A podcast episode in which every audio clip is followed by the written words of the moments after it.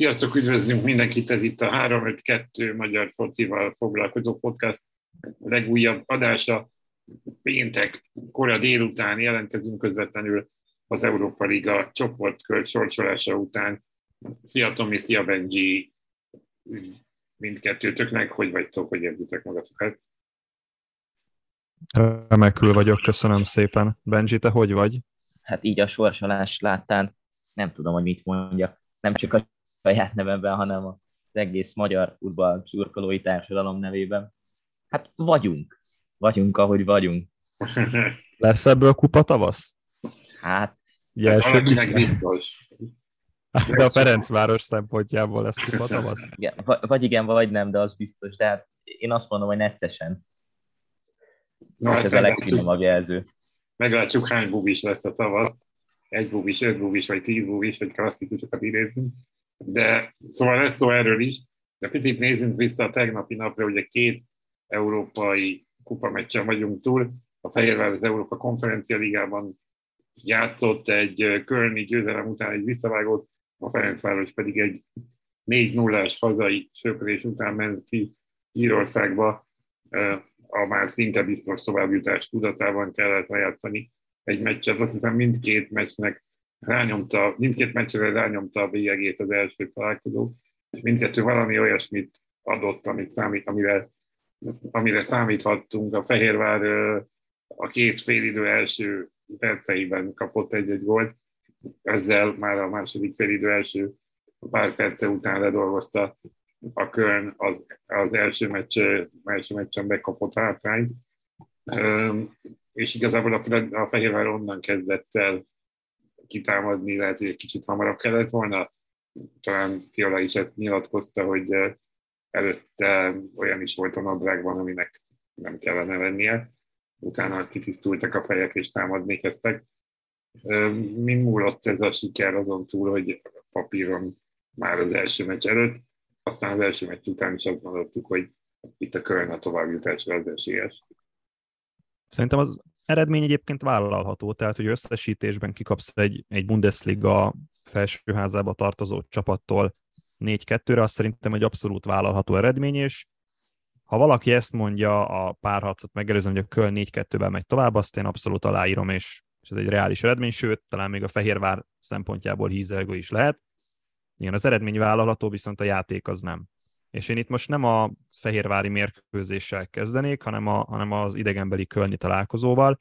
Tehát amikor 70 percig emberelőnyben játszik egy csapat, 10 perc alatt sikerül megfordítani a mérkőzést, és ezt követően konkrétan bunkerfocit játszik, nem tudom, nekem nem lenne tiszta a lelkiismeretem Mikhail Boris helyében, hogyha ez Mikhail Boris terve volt, hogyha megvan a fordítás, akkor próbálunk bekelni és, vagy próbál bekkelni a Fehérvár, nem szeretem a, a királyi többest használni, nyugodtan szóljatok rám, hogyha esetleg használnám. Tehát a Fehérvár, a, a, fe, a Fehérvár játéka az, az nem volt előremutató a, a fordítást követően. Ugye nagyon ritkán elmentek kontrázni, próbáltak felívelni Budu Zivzivadze fejére a labdát, ő lecsúsztatgatta Dárdainak, vagy éppen a másik oldalt Funsónak.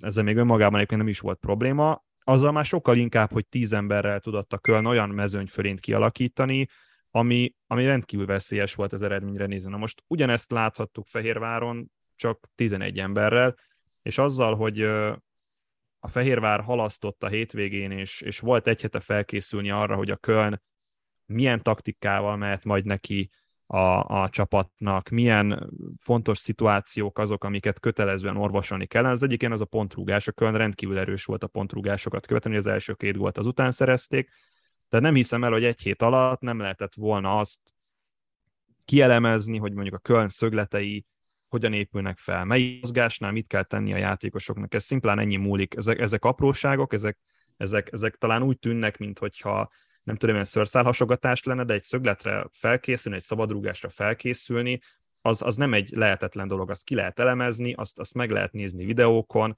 azt, azt, egy stábnak elemeznie kell, hogy, hogy hogyan, tehát hogy mit csinálnak, hogyha figurát mutat be, akkor mi fog azután következni. És én ezt hiányoltam a Fehérvárt, hogy volt egy hét felkészülni erre a meccsre, de azon kívül, hogy bekeltek 2-0-ig, még utána is bekeltek egy kicsit, aztán néha-néha Zivzivadze meg Dárdai elment egy kontrával, ezen kívül egyébként én nem láttam túl sok ilyen, ilyen varázsütést a, a fehérváriak játékába. Tehát uh, itt, itt még ugye szóba került, hogy mi lenne, ha hosszabbítás lenne, hát tehát egy még elcsigázottabb Fehérvárt láttunk volna, amelyben végképp nem lett volna meg szerintem az, hogy hosszabbításban eldöntse ezt a párharcot, sőt, és a Kölni Ramát azt, azt egyszerűen nem tudták bírni ezen a mérkőzésen. Pedig a második félidő második felében azért a Köln nem diktált akkor a tempót. Ők is sokkal inkább szerintem az eredmény megőrzésére játszottak, mint sem arra, hogy sokszor még egy... Is, sokszor húzták is az időt már az utolsó negyedében a meccsnek talán. És ez, milyen jól hangzik, milyen jól hangzik, egy Bundesliga csapat húzta az jó, időt hát, a, okay, a magyar, ez magyar negyedik ellen. Tényleg nem siettek, tehát ez tény, hogy így volt. Még hogyha mondjuk ha sietnek, akkor is tudtak volna gólokat mert nem azt mondom, hogy ne lett volna följebb, csak, csak hogy, hogy nem voltak saját maguk ellenségei. Még, még egy dolog, aztán átadom a szót Benjinek, tehát ne várjunk olyat egy, egy olyan csapattól, amelynél Fiola Attila hatos pozícióban játszik. Nem azért, mert Fiola Attila rossz lenne abban a pozícióban, vagy nem tudom, védőként és sokkal jobb teljesítményt nyújt, csak azzal, hogy Fiola Attila, aki egyébként sokat fejlődött labdás játékban, labdás fázisokban, nem fog támadásokat építeni, és nem azért, mert nem tud, részben azért is másrészt meg, tehát, nem, tehát Fiola Attilának nem az az első számú feladata, hogy támadásokat építsen, hanem sokkal inkább az ellenkező, hogy megállítsa ezeket a támadásokat, Persze a másik kérdés az, hogy ki lehetne akkor, hogyha nem Fiola Attila. Szerintem azért találtunk a, a Fehérvár keretében olyan játékosokat, akik, akik azért támadásban sokkal inkább ki tudják venni a részüket, mint Fiola. Hát igen, és itt jött ki az, amit beszéltünk már néhány adással ezelőtt, sőt, még talán a selejtező sorozat kezdetén, hogy abba a hibába esett a, a Fehérvár, amiben mondjuk esett Puskás Akadémia is, vagy éppen fordítva, ugye kéz a kézben járt, hogy egyszerűen túlságosan védekező felállásban állnak fel, és mi ennek a hátulütője? Az, hogy gyakorlatilag a támadások vesznek el, és ha megnézitek, akkor még mindig arról beszélünk, hogy, hogy amiatt vagyunk, vagy lehetünk így dühösek egy picit, mert itt is megvolt az esély, meg megvolt a lehetőség arra, hogy ebből egy továbbjutás legyen, hogyha nem antifocit játszik a csapat. És, és megint az a helyzet, hogy hogy meg kell nézni, ugye beszéltünk arról, hogy a Kisvárda milyen szimpatikusan esett ki, ehhez képest most, most megint arról beszélünk, hogy, hogy itt van ez a, ez a ti a csoportkör kapujában voltak, és egyszerűen nem tudjuk azt mondani, hogy, hogy úgymond szimpatikusan esett ki a csapat, mert, mert meg volt az esély, meg volt a lehetőség, ehhez képest jött egy ilyen 0-3. És, és nem csak az előző meccsekhez, vagy az előző párharcokhoz képest, hanem az első meccshez képest is akkora változás volt valamiért, nem tudom, hogy ennek most mi volt az oka, ez mentalitás, vagy bármi más, de, de érdekes lenne megvizsgálni, hogy miért, miért volt ez így. Teljesen mindegy, Bundesliga ellenfél, vagy bárki más ellen lett volna. Igen, ebben annyival reagálnék, hogy tehát félre ne értsék, nem az volt az elvárásom, vagy elvárásunk, hogy a Fehérvár tovább menjen ebből a párharcból, mindössze annyi, hogy szerintem a Fehérvárnak, vagy hogyha én a Fehérvár edzője lennék, nekem nem lenne tiszta a lelkiismeretem egy ilyen párharc után, amikor, amikor az első meccsen ténylegesen meg lett volna arra a lehetőség, hogy azután, hogy fordította a Fehérvára a Köln ellen, rá lehetett volna rúgni, vagy kicsit nagyobb nyomásra le lehetett volna helyezni a Kölnt, ezáltal a Köln a visszavágónak sem olyan elánnal esett volna neki, mert hogyha itt, itt beszélhetünk a, a, a mentális tényezőről a futballnak, és hogyha a végén az van, hogy egy csapat támad a, az ellenfél ellen, annak, meg, annak megvan a a mentális része. Tehát, hogyha a Köln az első meccsen sokkal nagyobb nyomás elé kerül, alá került volna a Fehérvár által, akkor én nem vagyok abban biztos, hogy így neki rontanak a, a Fehérvárnak a visszavág, hanem kicsit óvatosabban mennek bele. Persze aztán lehet, hogy már csak én látom ezt az egészet bele, és, és hülyeség, amit mondok, de hogy lehet egy ilyen része is, tehát én ezt, én ezt azzal tudnám példálozni, hogy amikor egy csapat tud veszélyes kontratámadásokat vezetni előnyből, akkor az ellenfél sem fog olyan nagy elánynal támadni, mert tudja, hogy vannak veszélyes interakciója az ellenfélnek, ezáltal benne van az, hogy kapnak még egy gólt. Hogyha a Fehérvár egy kicsit bátrabb lett volna a Kölnel szemben, és talán a második félidőben az odavágó mérkőzésen jobban ráerőlteti az ak- milyen akaratot erőltet rá, inkább úgy mondom, hogy kicsit talán nagyobb nyomást helyez a Kölniekre, akkor nem biztos, hogy a Köln tényleg 11 játékossal rohamoz a második mérkőzésen, és, és tényleg ellentmondás nem tűrő futballal megy tovább az Európa Konferencia csoportkörébe.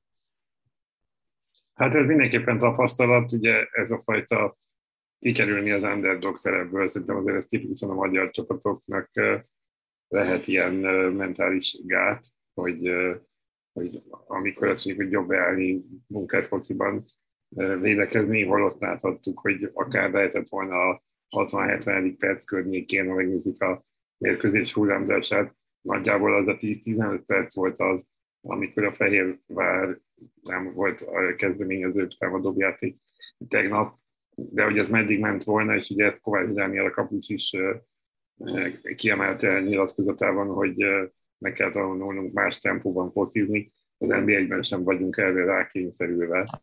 Ez itt talán a fontos szó, holott pedig az látszik, hogyha közel így játszana, vagy legalább fele ilyen jó ilyen tempóban játszana a Fehérváról az NBA-ben, akkor ott lenne a vége elszámolásnál. De valahogy ez a rákényszerülve szó, ez számomra ez volt így furcsa, hogy miért nem, tehát miért nem tudja ezt a mentalitást, ezt a tempót mutatni az NBA-ben, és miért nem tudja lefocizni így az egyébként nem a jó vagy gyengébb csapatokat.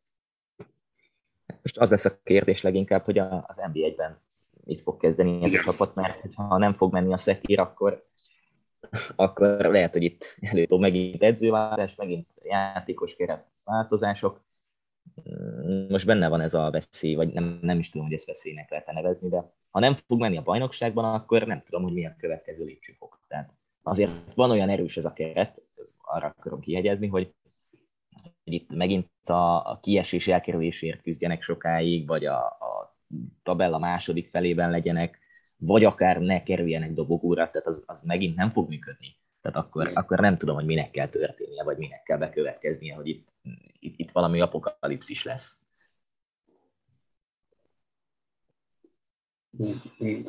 Nem tudom, meglátjuk hamarosan, minden esetre menjünk tovább, mert uh, pörög az óránk, és van még nagyon sok témánk.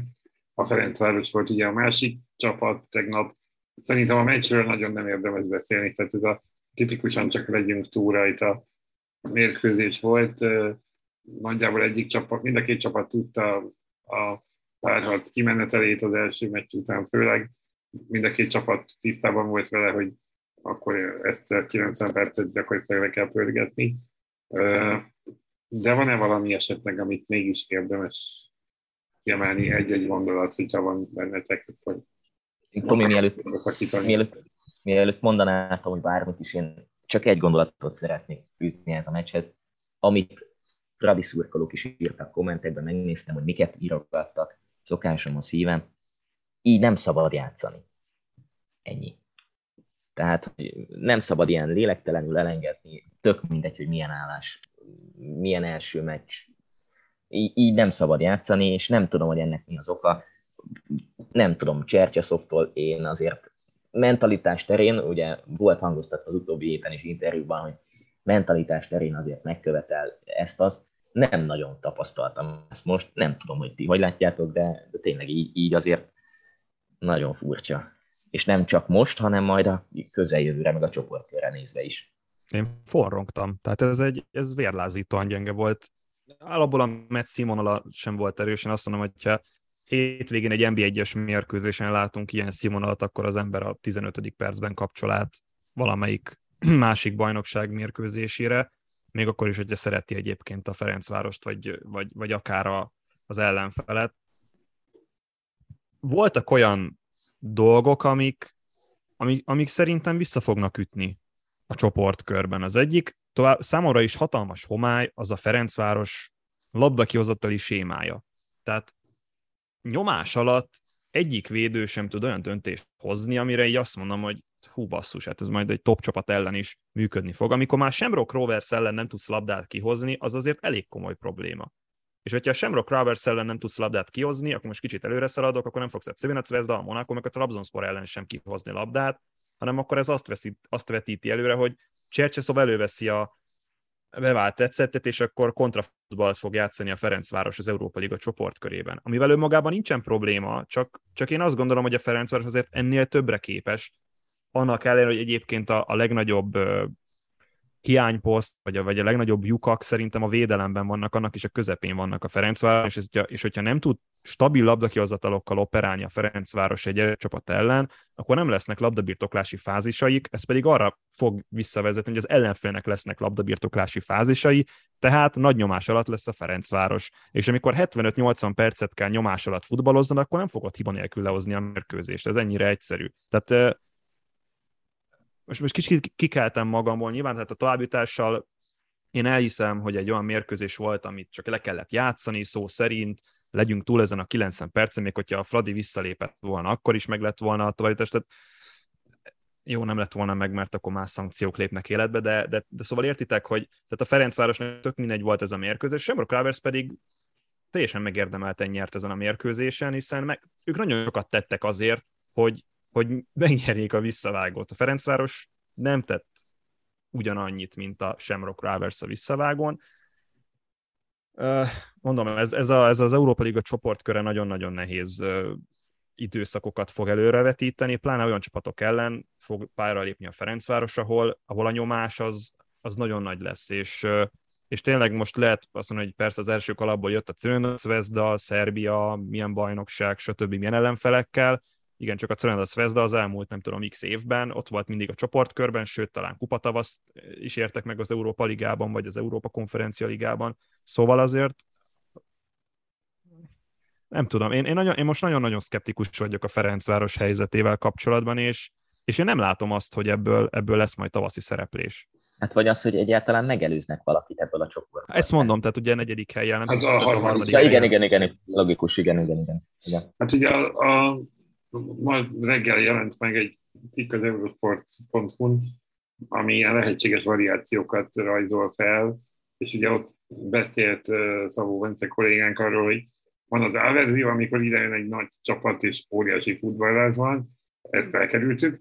Van a C verzió, amikor verhető csapatokat kapunk, és akár lehetett volna olyan sorsolás, amiből tovább lehet jutni. És van ez a B verzió, amikor erős, de kevésbé népszerű, kevés, a nagy széles tömegek által kevésbé ismert játékosokkal operáló csapatok vannak, erős bajnokságok volt, tehát a, a Monaco és a Trabzon ugye a topligából érkező csapat, a Trabzonspor a török bajnokságban, Szerezvezda épp, hogy nem jutott be a bajnokok ligájába idén is, korábban pedig sok volt, sok tört nagy csapatok orrára is. Tehát ez egy ilyen, ez a lose-lose verzió, hogy a létezik ilyen. Szerintem a, a legrosszabb szenárió, ami, ami előjött a Ferencvárossal kapcsolatban, tehát kapott egy olyan első kalapos ellenfelet, amely viszonylag közel van, és, és talán mondhatni azt, hogy hát ez egy Dinamo Zágráb szintű csapat, és hát a Dinamo Zágrábot már verte meg a Ferencváros. Jó, de, de, de ez nem a Dinamo Zágráb lesz, ez, ez, ez egy teljesen más. Aki, aki látott már felvételeket a Cöndac Vezda katlanjáról, az, az tudja, hogy ez milyen hangulatot teremt, az nem megbántva a Ferencváros szurkolókat, hiszen Magyarország legnagyobb szurkolótáboráról van szó, de az, de az egy félelmetes dolog, amikor megy, megy valaki végig ott, a, ott az alagúton és ér ki a stadionba. Monaco, igen. Igen, igen. És akkor, ott, és akkor ott van a Trabzonspor, ami tehát a török, törököknél szintén hasonló szurkolói kultúra van, szintén hasonlóan fanatikusak. Nehéz, tehát nagyon-nagyon nehéz csoportba került a Ferencváros. Ugye le, elő, én, én számomra egy kicsit a magyar válogatott Nemzetek Ligája csoport sorsolása jutott eszembe, hogy ha, ha nagyon erős kvartetbe kerül a Fradi, akkor onnan nem szégyen negyedik helyen végezni, nem szégyen kiesni, mert erősebb csapatok ellen játszol, hogyha viszonylag hasonló kaliberű, vagy egy picivel erősebb csapatok ellen játszik a Ferencváros, akkor meg, akkor meg nyilván benne van az, hogy pontokat szerez, és adott esetben megcsípi a harmadik helyet. Viszont ez egy olyan csoport, ami inkább az elsőre volt, tehát, itt, tehát a Ferencváros itt, itt kontrafutballt fog játszani, nem fog dominálni sem a Trönda sem a Monaco, sem a Trabzonspor ellen. És ez megint, amit előbb mondtam, hogy megint a, a Ferencváros lesz az a csapat, amelyik inkább visszaáll és kontrázik, amiatt folyamatos nyomás alatt lesz. Az más kérdés, hogy a kontrajátékhoz megvannak azok a játékosok, akik egyébként tudnak bosszúságot okozni majd az ellenfél térfen. Itt most Adama Traori egy, egy kiváló igazolás ebből a szempontból, Tokmak, Ryan Májé most már felépült, bár még azért a teljesítménye hagy némi kívánni valót maga után, de összességében hiába a kontrajáték, hogyha előtte meg olyan, vagy mögöttük meg olyan sebezhető elemek vannak, mint belső védők, hogyha Szemi Májé nem játszik, akkor, akkor ilyen fejetlen csirke az egész labdakihozataloknál, meg, meg akár ez egy az egyen tehát hogyha, tehát Kovácsevics tegnap is rontott a Shamrock Ravers ellen, nem csak a Rabag ellen, nem csak nem tudom, a Tobil ellen, hanem a Shamrock Ravers ellen is rontott, tehát pláne a szerb, francia, meg török ellenfelek ellen, hogyha esetleg játszania kell. Maximum itt akkor lehet változás, hogyha jön egy hatalmas formajavulás, az pedig egyel jöhet, hogyha a hajnal Tamás által belengedett módon érkezik még egy-két igazolás. De, de akkor felteszem a kérdést, akkor ez az egy-két igazolás miért nem korábban jött? Na, ez az. Tehát érted, akkor, akkor, nem igazod, akkor nem igazod le Knöstert, nem igazod le Télandert, akik... Tehát, Igen. Most megint, megint szegény Télandert hozom elő, akinek nem mondom, hogy láttam magam előtt, hogy nem fog beválni az igazolása, de hát a, a csávó egy full három védős rendszerből érkezik, ahhoz a Ferencváros, az ahol két belső védő van. Igen. Hát egy teljesen másik játékstílusban bevált, az nem azt jelenti, hogy a másik játékstílusban be fog válni. Zárásként tippeljük meg, hány pontot szerez a csapat a csoportban. Hát, kezdem én. Kettő. Maximum négy. Én is négyet mondtam volna, mert az úgy könnyebben kijön, de akkor mondok hármat. Ami nehezebb, mert ugye ez vagy egy vereség, vagy egy győzelem, öt vereség, vagy három döntetlen, igazából talán, de elképzelhető. Mondjuk akkor legyek én a három. Meglátjuk majd, hogy melyikünk találta el, vagy melyikünk volt legközelebb. Lehet, hogy egyikünk is és akkor vagy nagyon rossz nagy, vagy nagyon jó forgatókönyv áll előttünk. Mindenesetre ez a négy pont is mondjuk a harmadik helyre elég maximum. Ugye körülbelül azt számolhatjuk, hogy a kettővel meg szerintem akkor biztos negyedik hely. Igen. De menjünk tovább, mert hoztunk néhány apró témát ezen a héten is, ami nem konkrét meccsekkel, hanem személyekkel vagy játékozásokkal kapcsolatos.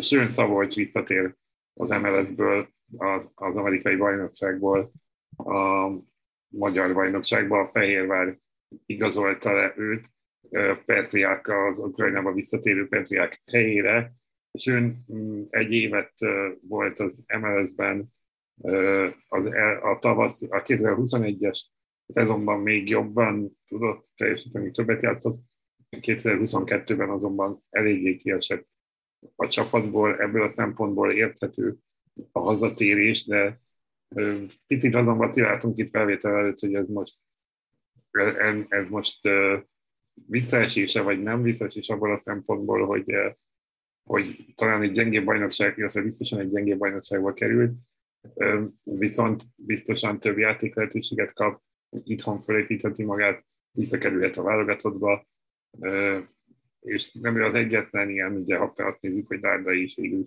hasonló utat járt be, mm, most akkor örülünk Vincent, hogy egy filmből, ismét egy filmből idézünk.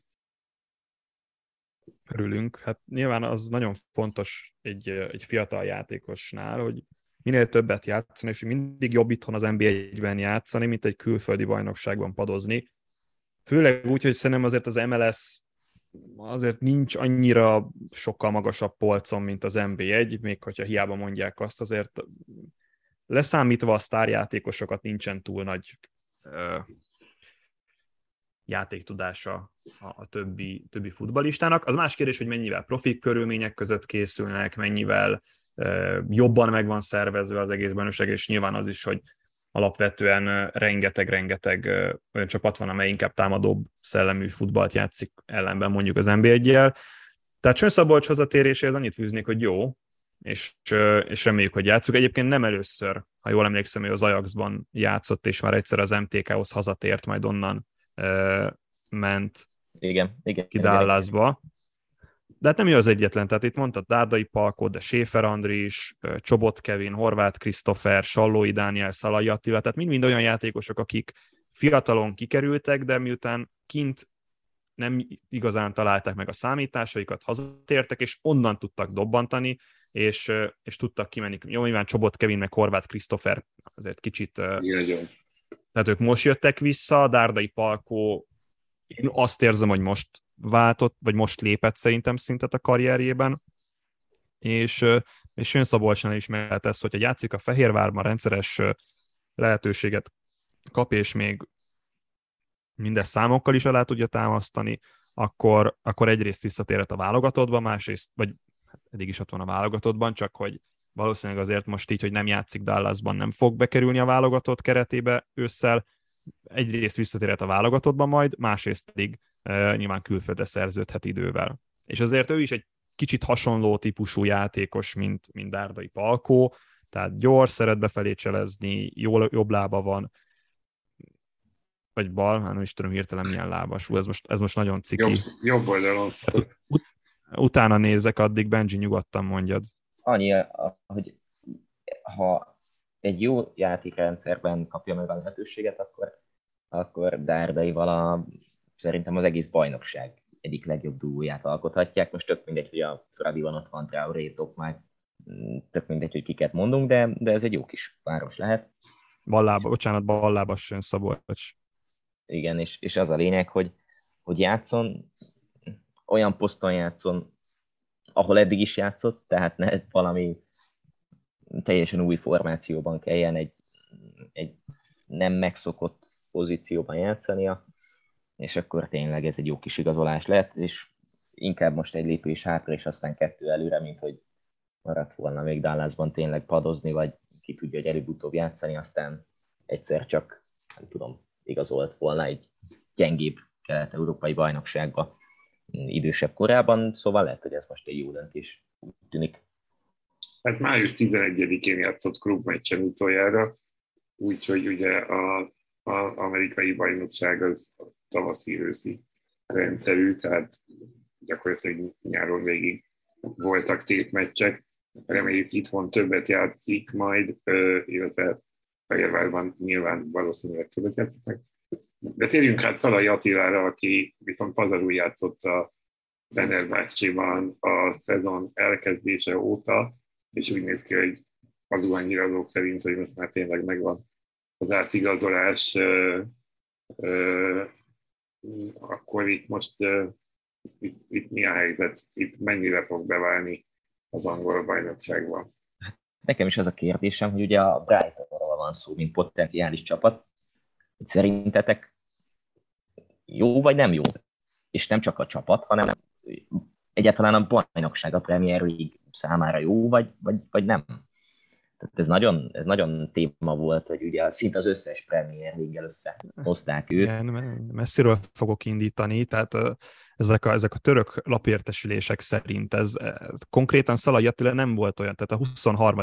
csapat szerintem a Brighton, amelyel szóba hozták Attila lehet, nevét. Lehet, hogy, keve, lehet, hogy keveset mondasz. Lehet, hogy keveset mondok, volt már Aston Villa, volt már West Ham United, aztán hát mm, hogy nem, de, de nem Szalai Attila volt az, akit, akit leigazoltak végül kicsit már várom, hogy vége legyen az átigazolási időszaknak, hogy, hogy ezek a hangok lecsendesedjenek, és szerintem Szalai Attilának is az lenne a legjobb, hogyha nem minden második percben boronálnák össze újabb csapattal. Ez pedig rávezetem a média szerepére, tehát hogyha a média felfúj ilyen dolgokat és felkap mindenféle szemetet, akkor úgy nagyon-nagyon nehéz lesz hiteles oldalként vagy szakportálként hivatkozni rájuk, miután ezek plegykák alapvetően meg az lenne dolog, hogy híreket közöljenek, majd amikor persze lehet plegykálni, meg lehet minden, csak nem minden másnap és nem minden másik csapattal. Tehát Szalai Attilát már itt eladta a, a hazai sajtó tényleg a topligától kezdve, tehát a spanyolul az Atletikónak eladták, a Chelsea-nek eladták, meg a nem tudom milyen csapatoknak, és ebből, ebből jön az, hogy majd a, a Chelsea-hez kép, tehát amikor szóba kerül a Chelsea, szóba kerül az Atletico, és végül mondjuk egy Brighton lesz belőle, akkor az átlagember azt mondja, hogy hát ez egy visszalépés, nem? Tehát ha Chelsea-től elindulsz, mint hogy a Chelsea-be igazolsz, és utána egy Brighton lesz, akkor azt gondolja, hogy hát az nem egy top csapat, az, az nem egy bajnokok ligai győztes csapat, az, az persze Premier League meg minden, de, de nem az élmezőnybe tartozik, hanem inkább a középmezőnyben, vagy annak is a végére tart a Brighton. És akkor elindulhat az, mint Zsuzsák Balázsnál, hogy szóba került az Inter, szóba került ott is az Atletico, meg a Liverpool, meg nem tudom milyen csapatok, és a végén Anzsim Hacskala, és akkor a, a pénzéhes Zsuzsák, meg a nem tudom milyen Zsuzsák, hogy, hogy miért nem a top ligába szerződik, holott az sem biztos, hogy egyébként biztos biztos hírek voltak ezek, biztos híresztelések voltak azok, hogy, hogy őt ilyen csapatok akarják szerzőtetni. Szalai Attilával kapcsolatban is ezt akarom mondani, hogy nem biztos, hogy kereste a Chelsea, nem biztos, hogy kereste az Atletico, csak ezek ilyen plegykák, amiket felkap a, a ilyen, ilyen szemét tornádóként a magyar média, és így kivetíti az emberekre. Szerintem a Brighton egyébként egy, egyrészt előrelépés lenne, másrészt szerintem működne Szalai Attilával ez a dolog. Uh, Graham Potter az egyik leg, leginkább kedveltebb személy a, a Premier League-ben, egy nagyon bátor támadó futballt játszik a csapatával. Talán a negyedik legmagasabb labdabirtoklási százalékkal rendelkezett az előző idény végén a Brighton, de ebben most nem vagyok teljesen biztos. Azt hiszem tudom, hogy XG-be, tehát a várható gólokban mindig nagyon erős volt. És védekezésben a három védő, három belső védős rendszer egy ilyen 5-3-2-es midblock, amikor labda ellen vannak, abba ott Szalai Attilát el tudom képzelni, ugyanúgy, ahogy egyébként a, akár a 3-5-2-es vagy 3-4-3-as felállásban is labdakihozataloknál Szalai Attila nagyon sokat fejlődött az elmúlt időszakban, ez látható volt a, a Nemzetek Ligája mérkőzéseken is. Szerintem működhet ez a párkapcsolat, már csak az a kérdés, hogy lesz-e belőle bármi, vagy pedig ez is egy ugyanolyan uh, hírmorzsa, mint a Chelsea vagy, a, vagy az Atletico Madrid. Igen, mert, mert most már tényleg nagyon, nagyon hozzák, hogy hú, hétvégén aláírt, tehát hogy most már nem az van, hogy aláírhat, hanem most már ilyen konkrét időpont is van. Aztán tényleg, hogyha hétfőn megint ott áll a helyzet, hogy semmi nem történt, akkor tényleg... Már Brightonban kávézni a tengerparton. Egyébként talán azért is volna előrelépés, mert azért ha azt nézzük, túl sok nemzetközi kupa meccset nem játszott a Fenerben sem. Szalai Attila, az is, annak is a nagy része selejtező volt. Tavaly volt 8 Európa Liga és 2 konferencia liga meccse. Idén egy kört ment a Fener a bajnokok ligájában, majd kettőt az Európa ligában, tehát ezeken játszott is, de, de gyakorlatilag a bajnokok ligája szereplése az, az, az nincs. És ha, ha azt nézzük, az, a Brighton pedig mondjuk két hetente BL szintű csapatokkal találkozna, vagy valamilyen európai szintű csapattal az angol bajnokságban, szóval az angol bajnoki sorozat talán többet ér, mint az a mennyiségű. Jó, persze a török bajnokságban is játszott nagy meccseket, de szerintem azért nehezen összehasonlítható.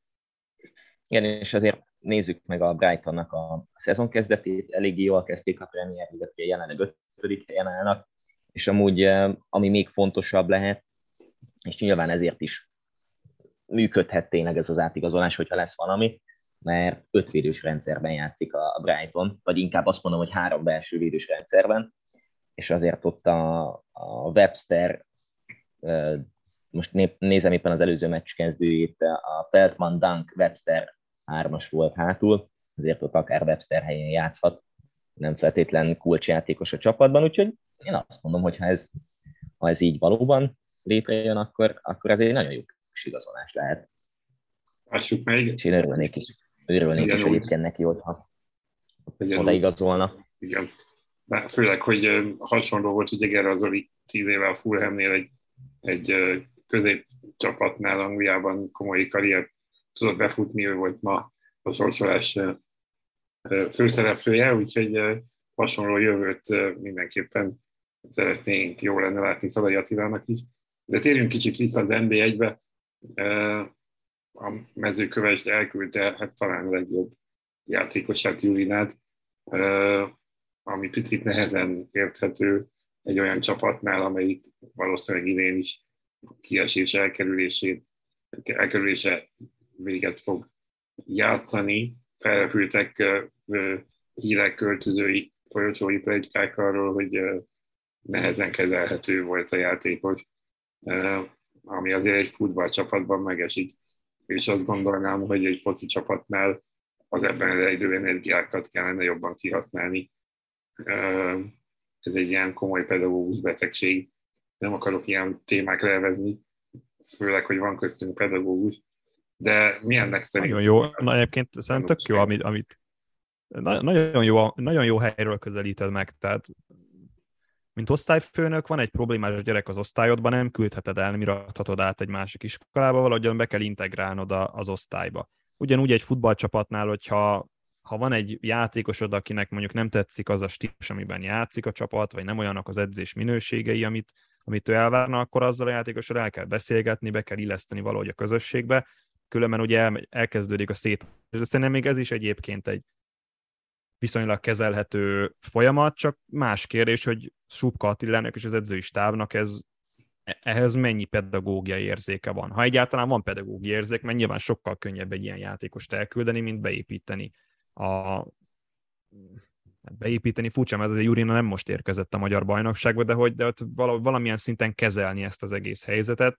és Marin Jurina szerintem a mezőköves legkiemelkedőbb futbalistája volt, és most nem azt, hogy hány gólt rúgott, meg milyen százalékos statisztikái voltak, most ez lényegtelen, hanem, hanem, hanem egyszerűen élmény számba ment az ő játékát nézni. Emlékszem, hogy, hogy beállt a Kecskemét elleni meccsen, és volt egy bitang nagy ollózás, amit nagyon nagy bravúrral hárított Varga Bence, vagy a sarkazások, vagy a góljai. Tehát tényleg Marin Jurina egy kiemelkedő futbalista magyar szinten nézve, és pont a Twitteren kaptam egy választ ezzel kapcsolatban, hogy hát azért Jurina, ha ránézzünk az Instatra, akkor nem olyan kiemelkedő, valóban lehet, hogy nem olyan kiemelkedő, és én ezt aláírom, de mondjuk ott van egy Édenházzár, ott van egy Riyad ez megint egy kicsit fura példákat hozok, de hogy ők alapvetően nem rúgnak sok gólt, nem adnak sok gólt, azért, vagy tehát, hogy vannak gyengébb szezonjaik számokban, ugyanakkor az ő játékokat élmény nézni, mert mert sót csinálnak az adott mérkőzés, és Mari Julina is szerintem egy ilyen típusú játékosa volt ennek a mezőkövesnek, amelynél itt azért hétről hétre mondjuk, hogy nagyon kevés szürkép csapatot lehet elképzelni, és egyre kevesebb ilyen kreatív futbalistát tudok, fe, hasonlóan kreatív futbalistát felsorolni a mezőkövest keretében, aztán lehet, hogy nem tudom, elég volt ez a, ez a kis tüske eltávolítás arra, hogy 4-2-re nyerjenek a Debrecen ellen, de, de mondom ennek azért szerintem hosszabb távon fogja megérezni a hatását a, a mezőköves Gyurina távozásának. Illetve bár nem még az a kérdés jött fel, hogy miért volt elégedetlen, tehát mivel lehetett elégedetlen, hogyha már ez így kikerült Subka Attila uh, sajtójában. Hát meg a másik dolog az, hogy tényleg dolgoztak már együtt Subka Attilával, tehát nem az van, hogy most érkezett ezen a nyáron, és akkor volt egy konfliktus, amit nem tudtak megoldani, és, és ezzel lett vége a történetnek, hanem már egy ideje ismerik egymást, meg ismerték egymást. Az előző szezonban azért nem nagyon hallottunk olyan hangokat, hogy lett volna bármiféle probléma, ehhez képest most jön egy ilyen. Most ezt lenyilatkozni, hogy emiatt nyertek, mert hogy tényleg kihúzták a méregfogat az öltözőből, hát nem tudom, ez is olyan, olyan nagyon, vissza, nagyon visszás történet, igen, de, de nem tudom, hogyha tényleg most elindul akár hétvégén a mezőköves egy újabb győzelemmel felfelé a tabellán, akkor azt tudjuk mondani majd két-három hét múlva, vagy egy hónap múlva, hogy lehet, hogy igaza volt Subka Attilának, meg a stábnak, és lehet, hogy tényleg Jurina volt egy személyben a hibás, bár erősen kétlem. Hát lehet, hogy lesz esély erre, hamarosan meglátjuk. Főleg, hogy most rátérünk a hétvégén meccsekre.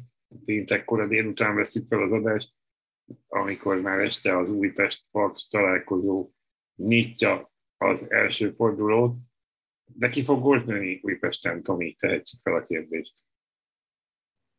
Senki, nem tudom. Udo Zézevádza biztos nem, meg Berizze sem, meg Kroazé sem. Mm, rendkívül hiányzik a kreativitás az Újpest támadó játékából, és az, hogy most igazolnak bármilyen játékost, az, az nekem egy, tehát ez a játékosok, mint mint az olasz srác, akit a Crotone, vagy hát szabadon igazad, Borello talán, vagy igen, igen, igen. a nevét, akkor most igazoltak egy nigériai játékost, hogyha jól tudom, de nekem ezek ilyen pánik igazolásoknak tűnnek, amiben az Újpest az elmúlt években bemutatott több tucatnyit, és, és nem mindig sültek jól ezek a, nem mindig sültek jól el ezek a, ezek a pánik igazolások, úgyhogy nehéz dolgok lesz a Paks ellen, mert pont a Paks szervezett játéka ellen kellene ez a kreatív töltet, ami, ami meg lenne az Újpestben. A másik oldalon pedig ott az, hogy Varga Barnabás lesz-e a harmadik paksi gól király itt, itt gyors egymás utánban, Hán János, illetve Ádám Martin örökébe lépve. Ugye a szezon előtt Kenan Kodrót mondtuk, talán mind a hárman, Hát nálam Varga Barnabás elég nagy esélyessel lépett elő, és, és én könnyen el tudom képzelni, hogy egyébként nem csak, hogy túllövi a tavalyi 13 gólját, hanem, hanem, hanem akár 20, 20 gól fölé kerülhet majd a szezon során. A Paksnak ugye még előnye az, hogy most azért extra motivációt jelenthet, hogy ha itt pontot, pontokat érnek el, akkor gyakorlatilag veszett pontok tekintetében a Freddy mögébe jönnek második helyre. Úgyhogy ez, ez biztosan segíthet. Úgy néz ki, hogy Waltner Robert zöggenőmentesen tudta átvenni a Bognári örökséget. De menjünk át Szombatra, és akkor már itt is van a mezőköves, ami szombat délután a Vasast fogadja. Hát Benji, a, a, a szezon elején nagyon sokat vártunk a Vasastól. Eddig én, nekem legalábbis nem azt hozza, amit, amit hozhatna akár a játékos állomány, akár a négy és fél év felkészülés az NBA-re, vagy négy év felkészülés az NBA-re után. Mi az, ami a Vasast pályára teheti egy viszonylag rossz rajt után? mondanám, hogy egy győzelem, de nem tudom, hogy okozna bármiféle valódi változást. Nem tudom, ugye Tomi mondtad az előző adásban, hogy a három döntetlen után eléggé, vagy a három döntetlen alapján, inkább a mutatott játék alapján eléggé nagy csalódás ez a vasas. Nekem is hasonlóak az érzéseim, és, és valahogy azt érzem, hogy ne, nem tudom, vagy nem érkeztek még meg igazán az NBA-be, vagy egyszerűen most a Kutor Attila féle taktika nem ül annyira, és, és amennyire kihozta Kutter Attila a mezőkövesből annó a legjobbat, most annyira nem érzem, hogy, hogy ebből a vasasból itt az NBA-ben ki tudja hozni, hogy lesz-e taktikai vagy valami szerkezeti változás, ami alapján esetleg elindulhatnak felfelé, nem tudom. A játékos keretminősége megvan, ugye papíron az edző is megvan, tehát hogy ha ránézünk, akkor papíron mindennek működnie kéne. Ehhez képest a gólok sem olyan mértékben jönnek, mint, mint amilyen mértékben jöhetnének. A védekezéssel azért egészen nagy problémák vannak, és az, hogy gyakorlatilag, ahogy itt készültem a meccsre, minden eddigi meccsen különböző taktika, különböző felállás, különböző szerkezet volt, különböző játékosokkal, az alapján még azt érzem, hogy mintha nem lenne kész az NBA-re ez a vasas. Most az, hogy a mezőköves ellen mire mennek, most tényleg a kövesnél az a kérdés, amit már boncolgattunk, hogy ez a Loki elleni 4-2-es győzelem az csak egy kifutó eredmény volt-e, vagy, vagy tényleg elindultak felfelé. Ugye Besirovics vitte őket a, a hátukon az előző meccsen a két góljával. Lehet, hogy itt, ha most tippelni kéne, akkor, akkor egy, hát egy, egy, talán egy egy gólos mezőköves győzelmet tippelnék, de, de nem biztos, hogy a, tehát, tehát így úgy tenném fel a kérdést, és ezt nektek is felteszem, ki ellen, ha nem a mezőköves ellen lenne meg a Vasas első győzelme. Na jó, de ki ellen kellett volna győzni a múlt héten, ha nem az egyikre sajnált honvédelen otthon. Tehát, hogy hát én ez... ez nem könnyebb meccs, mint múlt heti. Ráadásul a bele... Ja, igen, bocsánat, mondjad. Egy kicsit bele fogok piszkítani az adásmenetünkbe, de biztos, hogy az edző minősége megfelelő a Vasasnál? Igen, igen, igen, igen. Ez, Mert ez, ugye ez, ez az, Attilával kapcsolatban felosztuk azt többször is, hogy hát azért Kutor Attila jó edző, én azért én fenntartásokkal kezelném ezt, mert volt az az egy év a mezőkövesnél, ami marha jól sikerült, de azon kívül igen. Nem tudom, tehát ezzel a vasassal szerintem, szerintem sokkal-sokkal, vagy ebből a vasasból szerintem sokkal-sokkal többet ki lehetne hozni, és én részben én Kutor kvalitásaiban érzem ezt a gátat, ami, ami megakadályozza szerintem abban a, abban a vasast, hogy, hogy mondjuk ez ne négy meccs után három pont legyen, hanem adott esetben négy, négy meccs után akár kilenc, vagy tizenkettő, tehát olyan ellenfelekkel került szembe a vasas, amire nem tudod azt mondani, hogy hát erősebb, vagy közel ugyanolyan szintű, tehát megverték volna a Kecskemétet, megverették volna a, a Debrecent, meg lehetett volna verni a Honvédot, még a Paksot is megverették volna, ott a saját magukat lőtték lábon a, azzal, hogy, hogy a második félidőben szöges ellentétei voltak a, az első játékrésznek. Plusz, hogy azért a mezőköveti, ez a győzelem is azért csalóka volt, szóval ott volt egy-két olyan flipper gól, hogy csak úgy süstölgött, és, és a Debrecen ellen nyertek, aki hát továbbra is ugyanúgy nyeretlen, mint, mint több más csapat, utolsó előtti jelenleg, szóval, hogy nem arról van szó, hogy egy nagy, egy nagy győzelmet aratott a csapat, hanem hát többször pattant neki befelé kicsit ezt követni. Na, mindesetre nem ez lesz a forduló meccse, az biztos, de kicsit később fél hatkor a Kecskemét Zalaegerszeg már kicsit lehet, hogy jobbnak ígérkezik. A Kecskemét, vagyis hogy az Zalaegerszeg megszerezte, megszerezte, elszenvedte az első vereségét az előző fordulóban. A, jól mondom? Most ez az igen, a Kisvárdával. Első vereség, igen, picit megijedtem. Oda az a Kisvárdától kaptak ki három egyre. Ricardo Moniz kicsit reklamált is még a meccs után a bírókra, de a lényeg az, hogy, hogy a, a Kecskemét pedig pozitívan érkezik ebbe a meccsbe, hiszen majdnem sikerült megnyernie a felcsút elleni mérkőzést idegenben. A hazai pályán lehet, hogy még nagyobb önbizalommal játszhat. Hmm, lehetséges, hogy a Kecskemét megveri az Alegerszeget? Hmm, szerintem nem, és, és én ezt próbálom most arra rávezetni, hogy hogy a Kecskemét most lesz igazán bajban a, a, az Alegerszeg ellen, mert szerintem most játszanak egy olyan ellenféllel, vagy most találkoznak egy olyan ellenféllel, ahol sokkal szabadabb, és sokkal inkább szabadjár van engedve a támadójátékosok kreativitása. Én azért a Puskás Akadémán érzem, hogy talán egy kicsit az korlátozva van, és, és picit rököz van kötve az egész. Ez a Legerszegnél nem, és ez részben Ricardo Moniz stílusából fakad. Szóval a Kecskemétnek most rendkívül nehéz dolga lesz, és, és szerintem el fogják szenvedni az első vereségüket.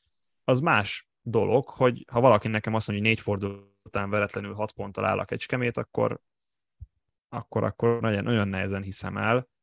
De végül is összejött, és, és Szabó Istvánék remek munkát végeznek. Ferencváros után a Kecskemét kapta a legkevesebb gólt. Kettőt, ráadásul négy meccs alatt, a Freddy meg még csak kétszer játszott úgyhogy ez sem utolsó szempont.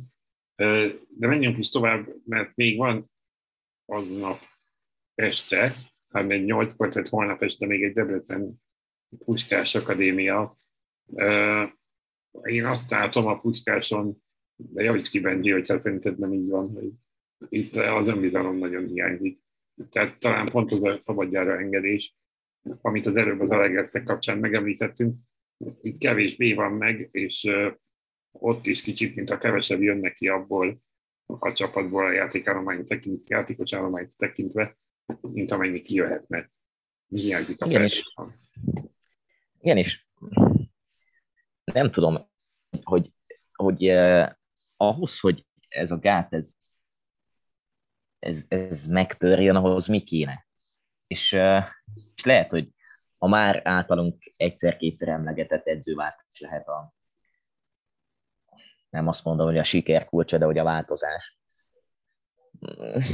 Azt látjuk a Puskás Akadémiánál is, amit említettem mondjuk a, a Vasas kapcsán, hogy, hogy nincs egy, egy folyamatos állandó szerkezet, akár mondjuk a játékosok, játékosokat tekintve is, a, a pozíciókat tekintve, hanem vannak játékosok, nagyjából megvan az a, mondjuk azt, hogy 12-13 fős mag, akiből meríteni szokott Ornyák Zsolt a kezdőcsapatba, és oké, most Zahedit a padra tette az előző fordulóban, ugye aztán, ha jól emlékszem, akkor a fél időben állt be.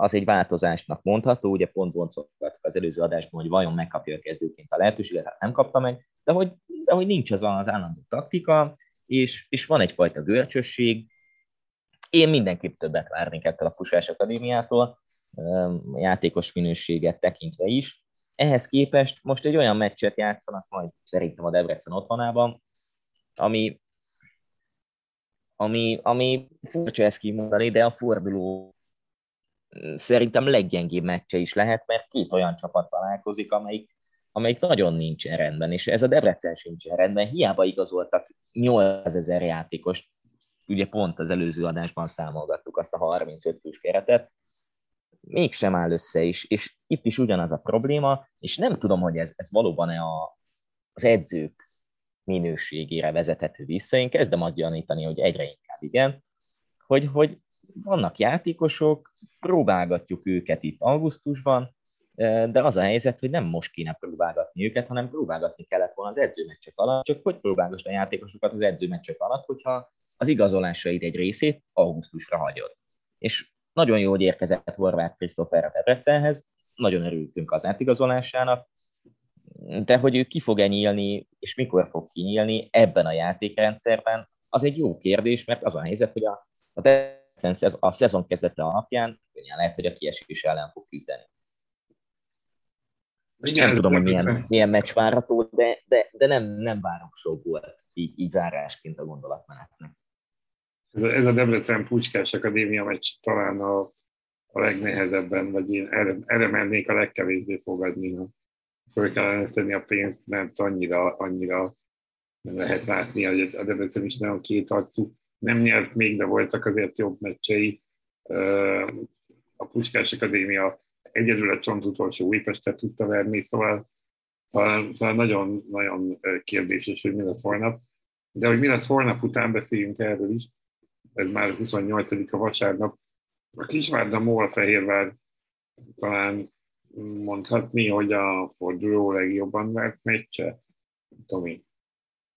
Hát, hogy rangadója, attól függ, hogy melyik oldalról közelítjük meg.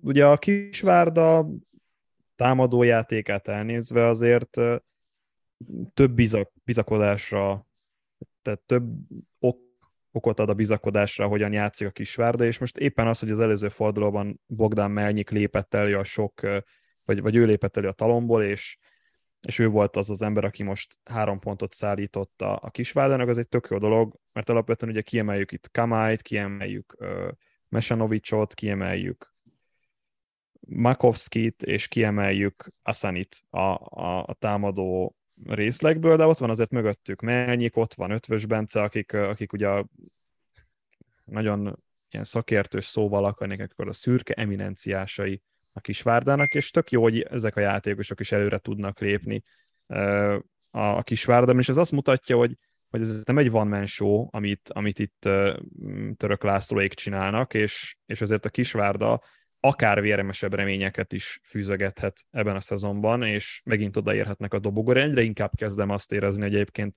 ott lehet a dobogón a Várda. A másik oldalon pedig ugye egy, hát némileg csalódás, biztos, hogy csalódásként élik meg a, egyébként a Fehérvár játékos, hogy az, hogy nem sikerült az első meccset követően a, a Köln ellen továbbjutást kiharcolni. És én azt érzem, hogy szerintem ez még ott lesz a, ott lesz a fejekben a, a vasárnapi mérkőzésen, ráadásul ezért a kulcsemberek nem a legpihentebben érkeznek majd a, a Kisvárda elleni mérkőzésre. Szerintem mentálisan még jobb a helyzet, mert azért valószínűleg szívük mélyén tudták, hogy nem jutnak tovább. Ez a meccs azért hozott, mutatott olyan játékot, a két meccs alapján lehet bennük egy inkább pozitív mentális töltet, de hogy fáradtak az egész biztos. Ugyanakkor a Kisvárda meg tényleg kevés egységesebb csapatabb csapatot látni most az NBA-ben náluk. Valahogy úgy tényleg mindig megtalálja mindenki a, a maga helyét, feladatát, és ez, ez, ez még jót is kihozhat, úgyhogy én szerintem ezt a meccset érdemes leginkább nézni a hétvégéből, vasárnap délután, de vasárnap késő délután a Fradi Honvéd meccsel zárul a forduló, teljes fordulót játszunk, halleluja. Erre mondjuk, hogy országos egyes, ezt múlt héten már valamelyik meccsre előttük ezt a poént, is nem jött be, de talán most talán mondhatjuk, hogy a Freddy azért, ha a hétközben játszott, azért nagyon nem erőltette meg magát, viszonylag sok nem A játékos is szerepelt, tehát nem, a, nem teljes álcsapat volt. Csütörtökön a Honvéd házatáján pedig hát Batik Bence távozása óta nagy a csönd, semmi mozgás, nem nagyon látni, hogy mi fog kisülni ebből a Honvédból. Szóval a Fredinak talán esélye lehet a harmadik győzelemre. Igen, és azért a Honvédnak a Vasas elleni győzelmét sem tudom, hogy milyen polcra lehet helyezni, abból a szempontból, hogy, hogy nem feltétlen nem feltétlen érzékelhető még akkor a előrelépés a Honvéd játékában, mint, mint ahogy azt szeretnék, és simán benne van ebben a meccsben csütörtöki Fradi selejtező ide-oda, hogy, hogy három góllal, vagy akár négy góllal is győzzön a Fradi. Meg az is benne van, hogy, hogy látványosan javul a Honvéd, de én ezt nem nagyon érzem, meg látom egyelőre. Az biztos, hogy van egy olyan tényezője ennek a Honvédnak, ami pozitívum, és egy, egy ilyen új tényezőként lehet felhozni, az pedig a, a kanadai támadó Eninnek a, a játéka, aki, aki nem csak nyilatkozza azt, hogy, hogy ő tényleg oda szeretné tenni magát, hanem érződik az rajta, hogy ő a kanadai VB keretbe is szeretne bekerülni. Hogy mennyi esélye lesz neki innen a, ebből a Honvédból, az már egy másik kérdés, de, de, de pozitív történet lehet az övé. Igen, amúgy országos egyes, most visszatérve a kérdésedre, egyértelműen. Talán itt számíthatunk a legkevesebb meglepetésre, ez a hat forduló, ez a hat meccs vár minket az ötödik fordulóban, a hatodik forduló pedig hétközi lesz, úgyhogy jövő héten extra sok témánk lesz. Várhatóan az, a hatodik és a hetedik forduló között, tehát nagyjából egy hét múlva fogunk ugyanígy jelentkezni, újabb témákkal, újabb meccsekkel, addig is hallgassátok a podcastjainkat, és nézzetek sok focit, jó hétvégét, illetve jó hetet ki, hogy hallgatja mindenkinek. Sziasztok! Sziasztok! Sziasztok!